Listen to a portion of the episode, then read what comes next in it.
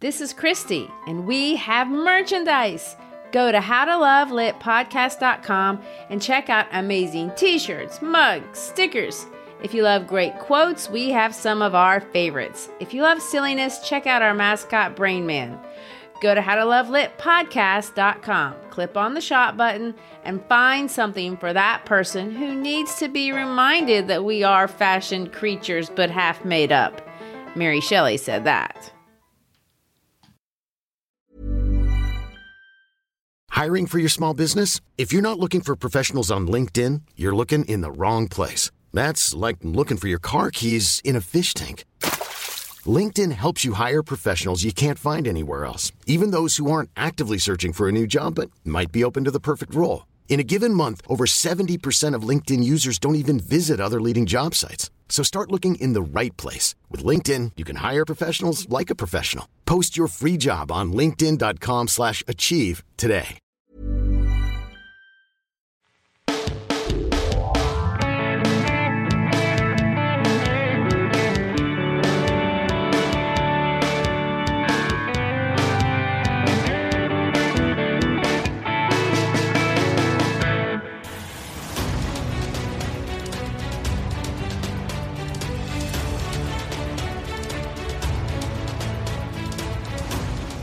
Hi, I'm Christy Shriver, and we're here to discuss books that have changed the world and have changed us. And I'm Gary Shriver, and this is the How to Love Lit podcast. This is our third episode in our discussion of the influential classic, um, however else you might like to call it. Uh, in the first episode, we started our discussion introducing just a few of the issues surrounding Homer, the poet himself, uh, the Mycenaean people, and the semi mythical age in which that story is set. Uh, both really are, which are full of mystery. Archaeology just does not fully answer questions such as was Homer a real person, or did you know did Ithaca even exist? Um, so we're left with complicated pieces of a strange, large game of Sudoku, if you want to look at it as kind of a puzzle. Uh, we tried to clearly portray that the Homeric poems are not historical accounts, but they're creative pieces. And this, of course, becomes very obvious in the chapters about the wanderings. You've got yourself some six headed monsters and glamorous witches that are, and you know, that's obviously imaginative, but even the parts that seem to reflect real life, they still cannot possibly represent the reality of the Bronze Age or the Dark Age. I mean, uh, Homer didn't know those realities. And we did suggest that there likely was a Trojan War of some sorts, and perhaps King Agamemnon was a real person, but that's just about as far uh, as we can extrapolate with really any kind of certainty. So, uh, the Odyssey, nor the Iliad, for that matter, uh, they were not trying to paint a picture of the current society of the period, but they do reflect the values in episodes two and three that we looked at. Uh, we spent time looking at those values. True. And in the second episode, we tried to give an overview uh, and discuss books one through four, the Telemachy, that coming of age story where Telemachus, who was a baby when Odysseus left, arrives at a moment where he can embrace adulthood, or as they like to say, manhood. But for Telemachus, as for every other teenager who has lived on this planet, the transition from childhood to adulthood is not smooth. Just like every other teenager, he's awkward and he's confrontational with his mother. Why does everyone do that? He cries in public, but ultimately, he leaves home and takes chances in the outside world. And although he doesn't come back a hero, he does develop and maybe grow up a little, and we get to see uh, how this has happened when we get to his homecoming in chapter 15. He's learned to some degree, I guess, what a real man is. We're going to use that term. He learns how to talk to adults and he, prop, he practices proper xenia. He sees relationships between men and women that are functional. He also gets to see some relationships that are dysfunctional. We see him at the end of the Telemachy trying to insert himself, and we see this agency as he chooses to give shelter to a homeless man. And this idea of home is where we want to go today. And of course, last episode we spent almost the entire talking about Xenia or hospitality, and we talked about the examples of good Xenia, like we saw in the Telemachy, but we also saw examples of bad Xenia, most notably in book nine, uh, through both the character of Polyphemus, but even Odysseus, really.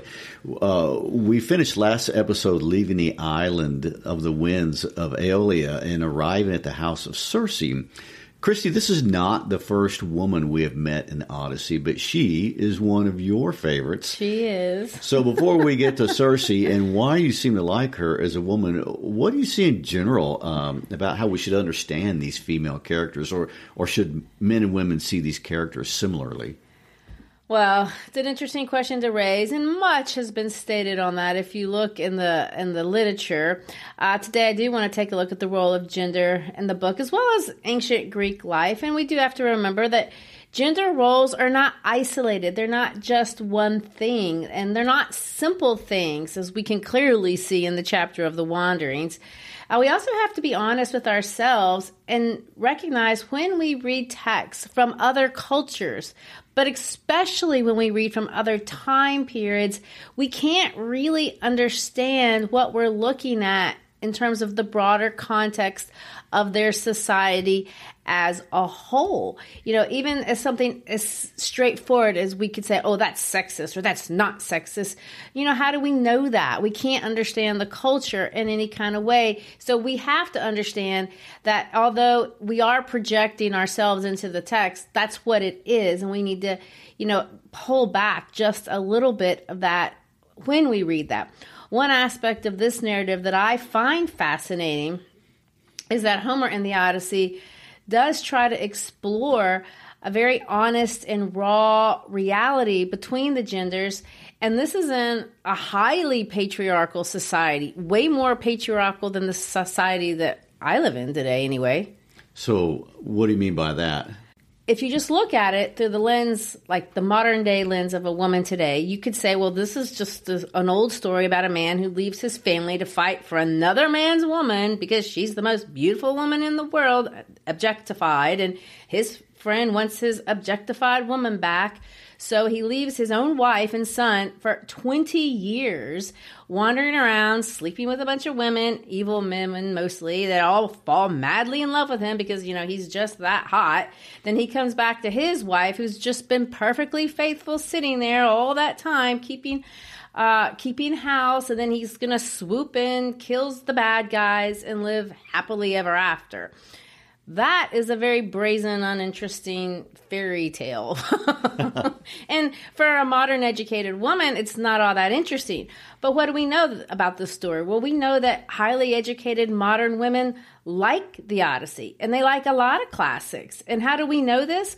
Well, currently, half of the students today who study and teach classical studies are highly educated modern women.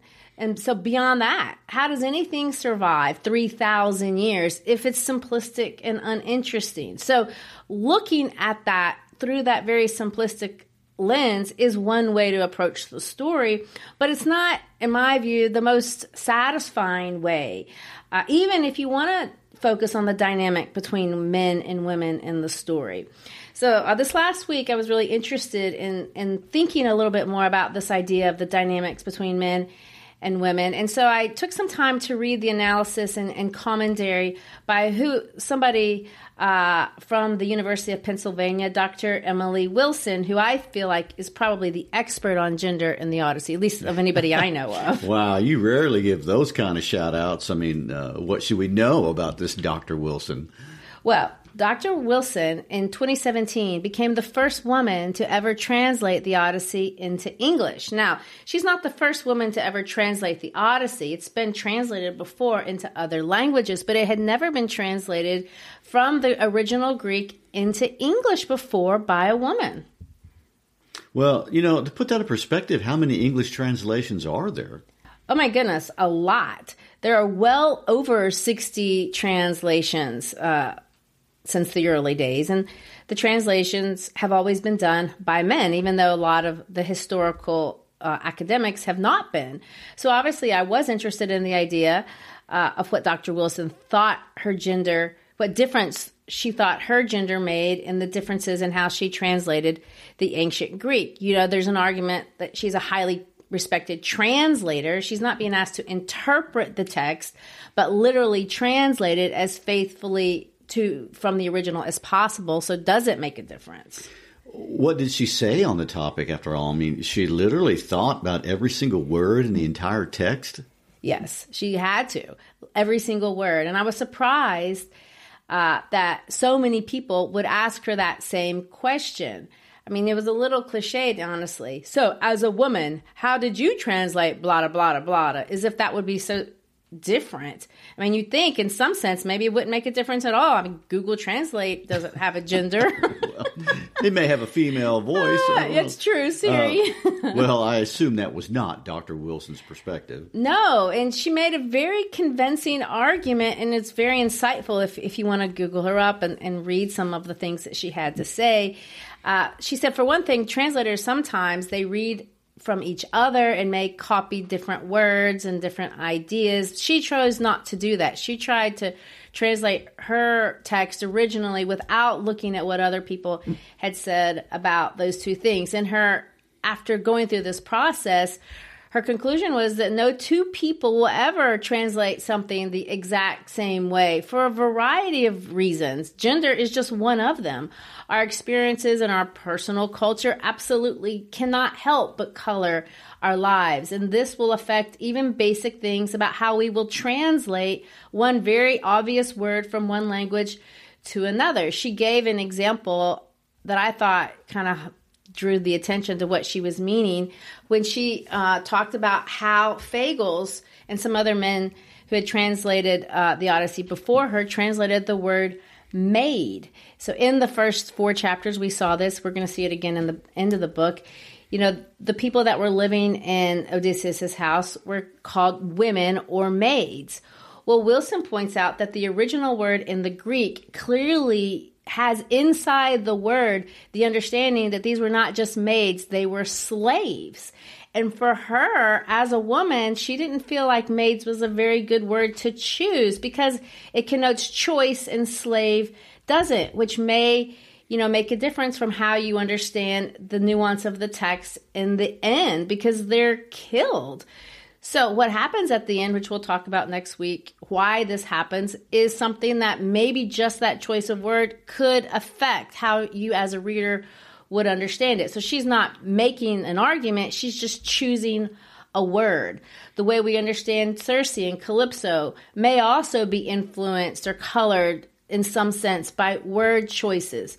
In her view, Homer is neutral in his descriptions of these women, and we don't she said when you read the original text, there's not this judgment on Circe or Calypso as being negative people, but sometimes there are translations that use heavy handed negative language that connotes some of the same things in the English. So, understanding that our biases and our perspectives will always be part of our interpretation doesn't mean that one person's translation or a woman's translation would be better or worse. It's just another thing to take into consideration, something to think about. So let's think about it. What do you make of a story about a man who wanders around the ocean and pretty much all of the antagonists or impediments to him getting home are female? hmm. Wouldn't fly today on modern television sitcoms. And you know, uh, for starters, for me, that tells you a lot about female power.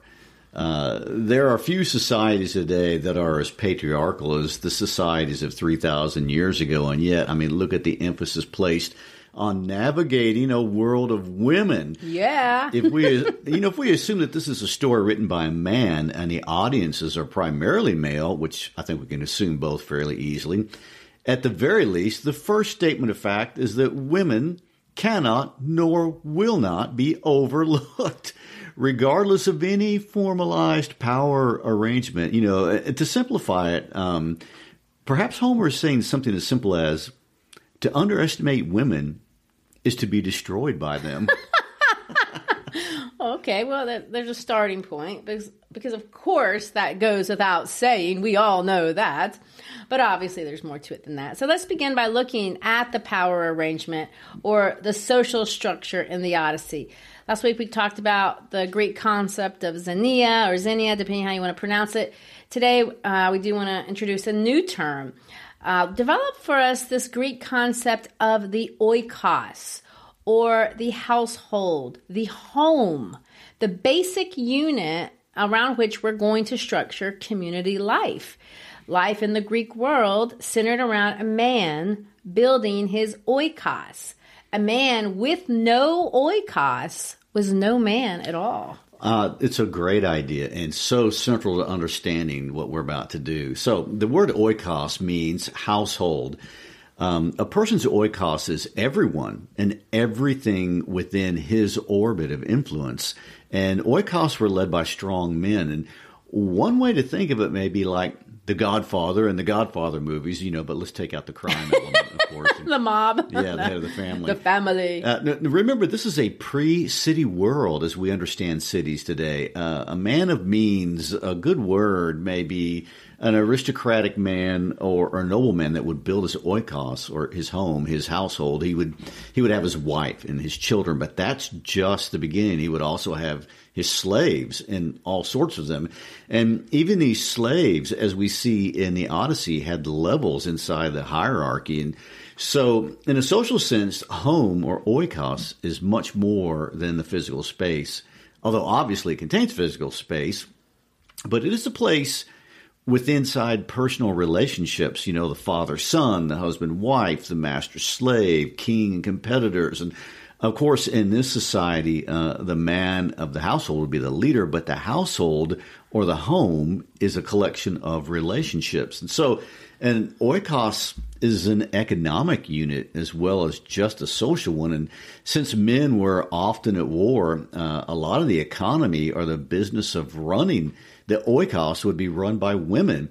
You know, notice all the weaving that goes on. Uh, just as one example, you know, because weaving is an economic industry, and uh, this is interesting in a pre-industrial society, but.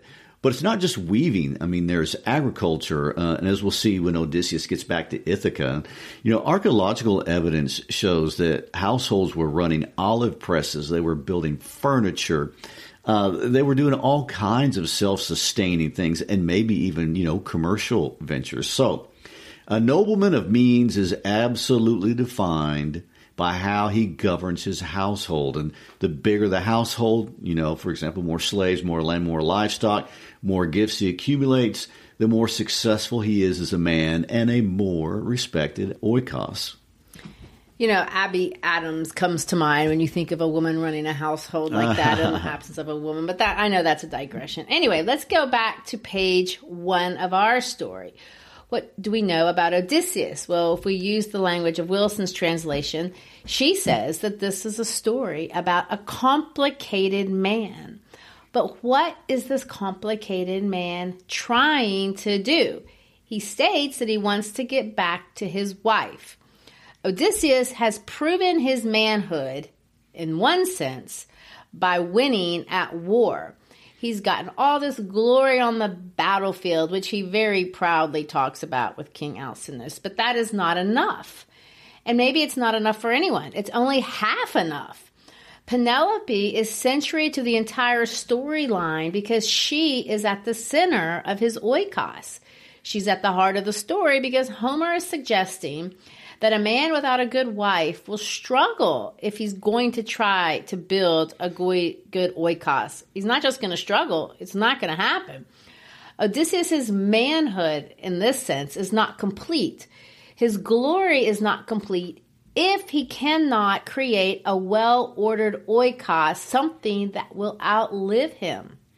What does a man have if he loses his oikos? Is perhaps the unstated question Homer is asking. A man with no oikos is not a nobleman anymore, if we want to say it another way.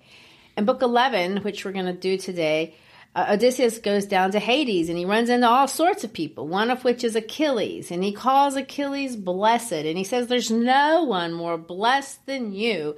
There has never been, nor there will ever be. And Achilles protests. Let's read his response from chap- from book 11. No winning words about death to me, shining Odysseus.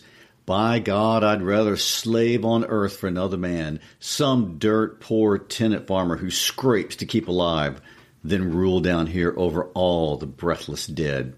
You know, so in other words, I hate it so much down here. I'd rather be a person without an oikos than be down here, and which suggests really that a man without an oikos is about as low as you can go, regardless of glory. Yes, he wasn't really slamming the men uh, at home more so than saying that he's not impressed with his new Hades lifestyle. it's all gone to Hades. oh, it's all gone to Hades. So, getting back to Odysseus, we might assume that since he wants to get home, well, that's just because he's got so much burning passion for his wife and their marriage is so ideal. We can also assume that she feels the same way and that's what she wants. And the heart of the story is a true love story. But that is not what is stated. And I think that's what Dr. Wilson means by being careful about the complexities of the text and drawing conclusions based on what you expect to read from your own time period. Odysseus's return to Penelope is wrapped up in his return to his home, but it's his household, his oikos, his little kingdom. There's no doubt that Penelope is a part of that, but Odysseus does not go to the grave without reclaiming and establishing this oikos. Uh, yes, I think so. I mean, another thing to notice is that all these noble women, uh, the ones we're supposed to respect, are identified through their relationship with their male oikos, and no one of merit can exist outside this oikos system, and the head of the oikos is always going to be a male. Uh, Circe and Calypso are independent women and unattached, but they only exist in the mythological world, and that is part of why they are so dangerous. I mean, the sirens are mythological and definitely dangerous, and the monsters Scylla and Charybdis are mythological and nothing but lethal. I mean, to live well in humanity is to live well in community seems to be the message and men must express success within this oikos system and so must women so at the end of the day uh, not even if you are endlessly spectacularly gorgeous and powerful and sexually seductive if you're unattached if you're outside of an oikos, it appears you are dangerous and you function outside the normal order of things, and in some ways you're incomplete. Yes. And to be honest, there are those that would say, you know, there's a modern equivalency of that. I mean, we would definitely say it differently. Uh, but there's a lot of discussion and talk about balancing a career and versus a personal life. And your personal life would be your oikos if you want to, you know, modernize the language. It's not all that different. We just have to take out the gendered terms from the equation to look at it maybe we would see it today. Maybe. Uh, you know, that's slightly controversial. Maybe so. And sometimes it's worth thinking about, uh, or if you're listening to this with a class, discussing. But let's talk about these dangerous women. Okay. Well, there's Circe, my favorite. Um, she's independent and she turns men into pigs, which is fun. but she's not unkind. I think that's why I like her. You know, last episode. That's not unkind to turn no, men into well, pigs? you know, Okay. they had it coming. Last episode, we left Odysseus upset because he'd been blown back to King Aeolus and was. He wasn't getting another bag of wind. That's the problem. Well, at this point, Odysseus still has quite a large group of men that he's responsible for. I mean, they'll leave King Aeolus as a group of 12 ships and they're going to row for a week, only to have a nasty encounter with a disagreeable Laestrygonian woman. And I love how she's described. She's described as huge as a mountain crag, and she fills them with horror. Uh, like Polyphemus, the Laestrygonian people don't feed their guests, poor Xenia. Instead, they eat them. They also fling rocks at Odysseus' crew. It says that they spear them like fish, and unfortunately, they end up killing most of them. Unfortunately, 11 of the 12 ships will go down. Only Odysseus' ship survives the onslaught of, of the Laestrygonians. So by the time he meets Circe, he's down to one ship and about 45 guys left. When they get to her island, they split up into two groups. Eurylochus, one of his crewmen, takes 22 of these men, and they're going to try to look, and they finally scoop out this palace. But when they find it, they see that it's surrounded by all these wild animals. Well, at least they should be wild, but they're not wild. They're tame, even though they're wolves and lions. We're certainly going to understand not too far along that these animals are tamed because they're not actually animals. She's turned them into animals. So we meet Circe. But when we meet her, you know, she's not rabid. She's not barbaric like a Laestrygonian woman. She's playing the part of a good woman. She's weaving industry. These women and their weaving. they do a lot of it. Anyway, Circe invites them in like a good hostess. She gives them wine, cheese, barley, all the things you're supposed to do, with one exception. In the wine, she puts a drug. Then she strikes her wand and poof, there they are into pigs. Mm. Only their leader, Eurylochus, didn't drink the wine and he escapes to warn the others. Oh my gosh. Well, you know, Circe is magical. I mean, she's a witch and an enchantress. Yes. A goddess, otherworldly, and yet she's also very much expressed as a woman. And perhaps that's what makes her so dangerous to Odysseus even her weaving is described as divine. Uh. Uh, you know, there are two sides to Circe. She's the sexual temptress and evil witch, but she also excels at the art of being a woman in a traditional and domestic sense. Yes, she's a lovely hostess. Either way, uh, she's too much for Odysseus to the point that Hermes, the messenger of the gods, takes it upon himself to intervene and help Odysseus. Let's read what Hermes has to say to Odysseus about our lovely Circe. Where are you going now, my unlucky friend? Trekking over the hills alone in unfamiliar country? And your men are all in there in Circe's palace, cooped like swine, hawk by jowl in the styes. Have you come to set them free? Well, I warn you, you won't get yourself home. You'll stay right there, trapped with all the rest. But wait, I can save you free you from the great danger. Look, here is a potent drug. Take it to Circe's halls. Its power alone will shield you from that fatal day. Let me tell you of all the witch's subtle craft. She'll mix you a potion, lace the brew with drugs, but she'll be powerless to bewitch you even so. This magic herb I give will fight her spells. Now here's your plan of action, step by step. The moment Circe strikes with her long, thin wand, you draw your sharp sword sheathed at your hip and rush her as fast as if to run her through. She'll cower in fear and coax you to her bed. But don't refuse the goddess's bed, not then, not if she's to release your friends and treat you well yourself. But have her swear the binding oath of the blessed gods she'll never plot some new intrigue to harm you once you lie there naked never unman you, strip away your courage. well, there you go. so, so is the goal or the trick to subjugate Circe? No, I don't think so. We'll see later that Circe's oath is conceded from a position of honor. Odysseus asks for it. He doesn't demand it. I mean, she's always going to be above him. She's a goddess. He's not.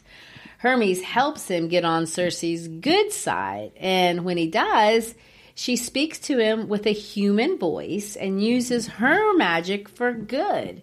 She turns the men back into men from pigs, but she gives them an upgrade.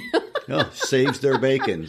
Yeah, she saves their bacon. She makes them better versions of their former selves, the uplifts or whatever, you know, we do today. It's nice. She treats them really well. And after the small issue of exposing them as pigs gets resolved, at the end, she really wants Odysseus to stay. But she doesn't make him, she doesn't hold him hostage. She lets him go. And not only does she let him go, she helps him. She shows him the way and tells him how to get home. Unfortunately, though, she informs him that he's got to make a trip to Hades. Hmm. The broader point, though, I do want to emphasize it, is he does want to go home. Life with Circe is nice, but to stay there is a distraction. It would keep him from building his goal. And what is his goal? Establishing that oikos. It would be getting away from the main thing to stay there.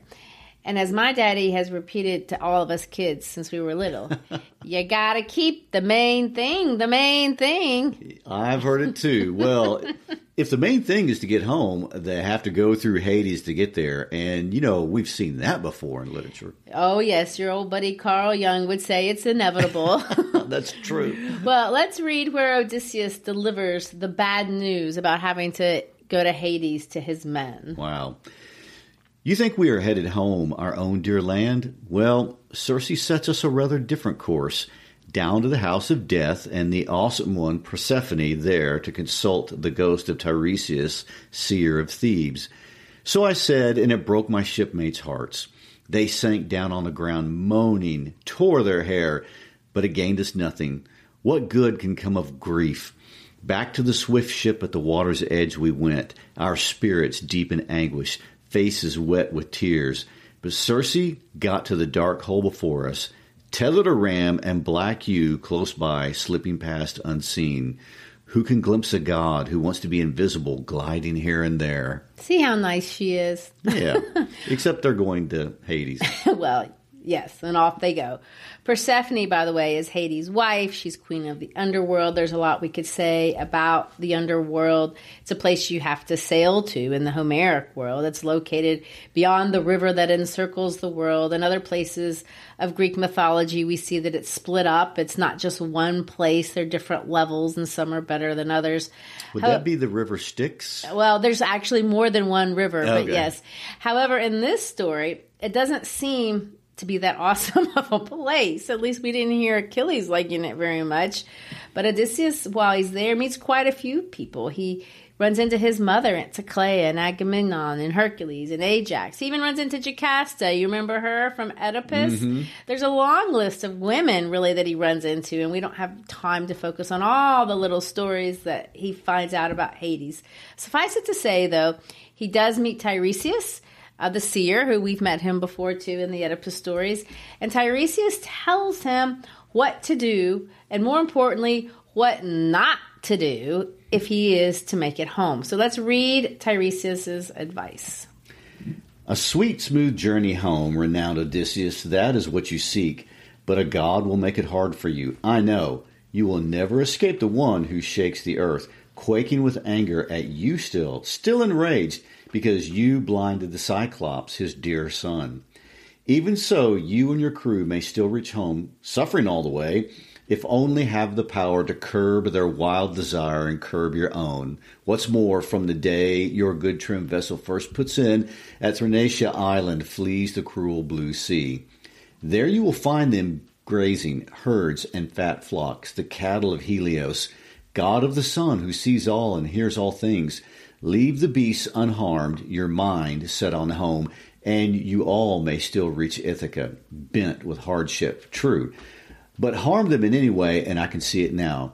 Your ship destroyed, your men destroyed as well. And even if you escape, you'll come home late and come a broken man, all shipmates lost, alone in a stranger's ship, and you will find a world of pain at home. Crude, arrogant men devouring all your goods courting your noble wife, offering gifts to win her. No doubt you will pay them back in blood when you come home. Well, we hear it again. Stay focused. That's the message of the wanderings. Keep the main thing the main thing. Don't listen to the voices that can distract you. Don't allow yourself to be seduced by the by the by these things that are going around.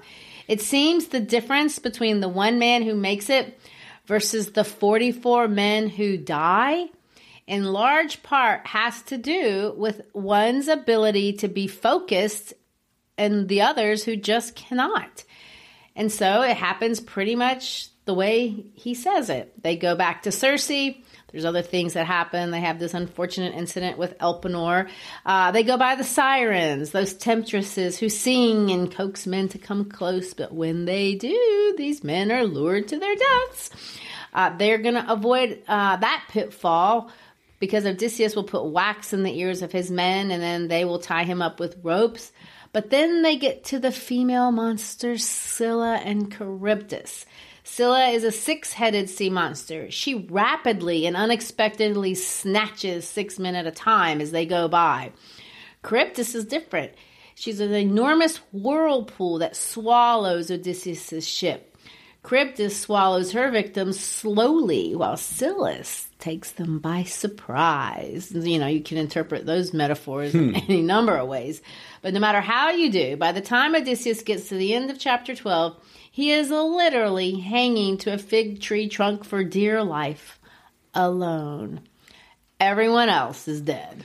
And I would like to point out one of my favorite bands, The Police, have a song called "I'll Be Wrapped Around Your Finger," and they talk about uh, Scylla and Charybdis. They mention Oh, really? deliberately in this. like it's very hard to work those lyrics in. You know, those are not good rhyming words, but Well, you know, everybody can find that metaphor in their life somewhere, I guess. That's why I said there's just so many different ways to see this. it's a rock and a hard place. I mean, th- this is Exactly. the easiest. tr- We've all been there. yeah. So, you know, Odysseus has resisted all the temptations of the mythological world, but he has one more temptation. And I would like to point out, it was very important to Greek philosophers, you know, the Aristotle, the Plato. Yeah, all the- come later. The whole crew. Self mastery was always at the core of their philosophies. And we see it here in, in, the, in the way it's put into the story. So, um, you know, he's got one more temptation. Calypso will keep him for seven years. Uh, you know, that's an archetypal number. and he's tempted with the most tempting thing anyone could ever be offered. Want to guess what it is? Sexy women. Eternal life. Eternal life. I mean, you know, what is the value of an oikos? Is an oikos worth that? Do you give up your oikos to have eternal life? And uh, Odysseus has a long time to sit around and think about that. And in the end, he is unequivocal. He wants to go home. Uh, and with Zeus's permission, uh, he drifts back to the world of men and of humans, and he's made it. He's resisted all the challenges, the temptations, the darkness. He's made his personal journey. Uh, he's found the king who will help him finally restore his own oikos, you know, not just get home, but really restore everything. Yes, and that's not going to be make everybody happy. There's one person in particular that's not happy about that. Let's hear Poseidon's complaint to Zeus when he finds out about how Odysseus shows up back home. Zeus, Father, I will lose all my honor now among the immortals. Now there are mortal men who show me no respect. Phaeacians, too, born of my own loins. I said myself that Odysseus would suffer long and hard before he made it home, but I never dreamed of blocking his return, not absolutely at least. Once you had pledged your word and bowed your head, but now they've swept him across the sea in their swift ship. They've set him down in Ithaca, sound asleep, and loaded the man with boundless gifts bronze and hordes of gold and robes. Aye, more plunder than he could ever have won from Troy if Odysseus had returned intact with his fair share. So notice what Poseidon's mad about. He's outraged not that Odysseus is alive, but that his oikos will be restored in full. And he's going to punish the Phaeacians by turning their boat to stone and then by building a mountain ridge around their home, which is unfortunate. But at this point in the story, we don't really care much about them anymore, poor things, because our attention has been redirected to Ithaca. What's it going to be like now that he's there? You know, uh, th- there's a lot of discussion of people who return from military service that can really identify with this conundrum that's expressed in um, Odysseus' homecoming. I mean, after all, you know, what is Odysseus if he's not a veteran combatant? And, uh, you know, yes, Odysseus is home, but home isn't how he left it. Uh, in fact, when he looks at it, he doesn't even recognize it. Uh, it has to be reclaimed. And, you know, homecomings, as anyone knows who's been away for a long time, aren't always as we have imagined them in our heads. I mean, we're different people. The people we left are different. And if Odysseus is going to restore his world and uh, reclaim or perhaps really recreate his oikos, he will have to listen to the voice of wisdom, and that happens to come from Athena. Our girl Athena. Well, when we started the book, uh, we met two other nobles who came home from war, and in many ways, uh, Penelope can be compared to Helen. Now, Odysseus' homecoming will be compared to Agamemnon, who we met in Hades, he didn't make it, to Menelaus, and to Nestor. It's interesting to notice, if we're going to look at it like that, that Odysseus' wanderings are expressed through this series of female aggressions. And what are female aggressions? Well, they're distractions, there's traps, sexuality, deceitful voices, all kinds of things, all these metaphors that we've seen displayed in the world of imagination, personified primarily by female monsters. And the nature of the aggressions are going to change as well. You know, I was actually surprised to see that really only a portion of the story is about the wanderings. Uh, and it's told in a backstory, and the wanderings is really what we think the story is about. But we're only in book 12, and there are literally 12 more to go. And, you know, the climax is not getting home. Not really. I mean, it's the external homecoming versus the internal homecoming. And he's home externally, but that doesn't mean much at this point. It's just a halfway point. Things have to be ordered for relationships to be right. There must be a second homecoming. It's a little unsettling, really, so it's not over. No. Uh, and there's one more thing uh, that I want to talk about because today, you know, we are talking gender. Let's not forget about Penelope. Interestingly enough, Homer never lets us see inside Penelope's head. In fact, he very intentionally conceals from the reader any insight into what Penelope, what does she want? What will this homecoming mean for her? Penelope has spent 20 years weaving now think about that. This is weaving before headphones and podcasts. I mean, the time she spends weaving is time where she's doing nothing primarily but thinking. And Penelope, as described in this story, is a person who thinks and she thinks carefully. That's why she's well suited to her husband. That's one thing that has been pointed out over and over again. She matches him with her cunning. Except for her, it's more challenging. Her options are greatly reduced. She has less choices than Odysseus ever had. And in some ways, she is going to need or has needed way more cunning to navigate this world of men than Odysseus ever needed to navigate the wild sea and that assortment of female dangers that he met along the way. Hmm, quite a claim. So, where do you think that will leave these two when they meet up? Well, the short answer is in different places. I mean, and that's where we're going to pick up next episode. The grand finale will consist of these six recognition scenes that lead us to Homer's vision of the promise that no matter how far out of sorts your life has gotten, there's always a way to find home, which is not necessarily a physical place, but an established and recognized place with meaningful relationships. The idea that each of us, potentially male or female, can restore our oikos. And although what we call an oikos today clearly isn't the same thing as what the Greeks had in mind, I mean, the good Lord knows our households have more configurations than even Odysseus himself could imagine. It's a nice idea, and I think it's the enduring legacy of the story this idea that the hope of building one is always alive, no matter how far away it feels, how lost we feel, how screwed up choices we've made in our world. If we can just hang on to that fig tree over that whirlwind that's trying to kill us, we too can restore our oikos and build a home once again. Yes, we can, and that is regardless of our gender. Absolutely. Well, thanks for listening. Uh, we hope you're enjoying this Odyssey. If you are, please support us by sharing an episode with a friend, uh, either through text or Twitter or Instagram, Facebook, or however it is you share your favorite things. Um, also, take a second to give us a five star rating on your podcast app. And of course, always feel free to communicate with us. We are always here and ready to hear your ideas on our favorite classics. Peace out.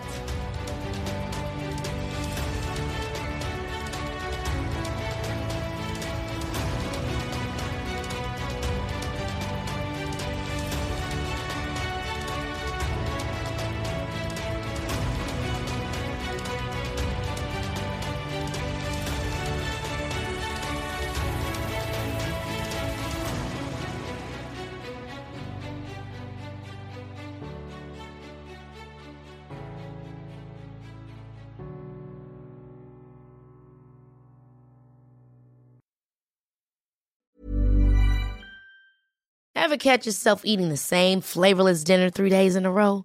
Dreaming of something better? Well, HelloFresh is your guilt-free dream come true, baby. It's me, Keke Palmer.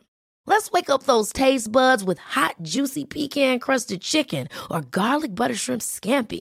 Mm. Hello Fresh. Stop dreaming of all the delicious possibilities and dig in at HelloFresh.com. Let's get this dinner party started.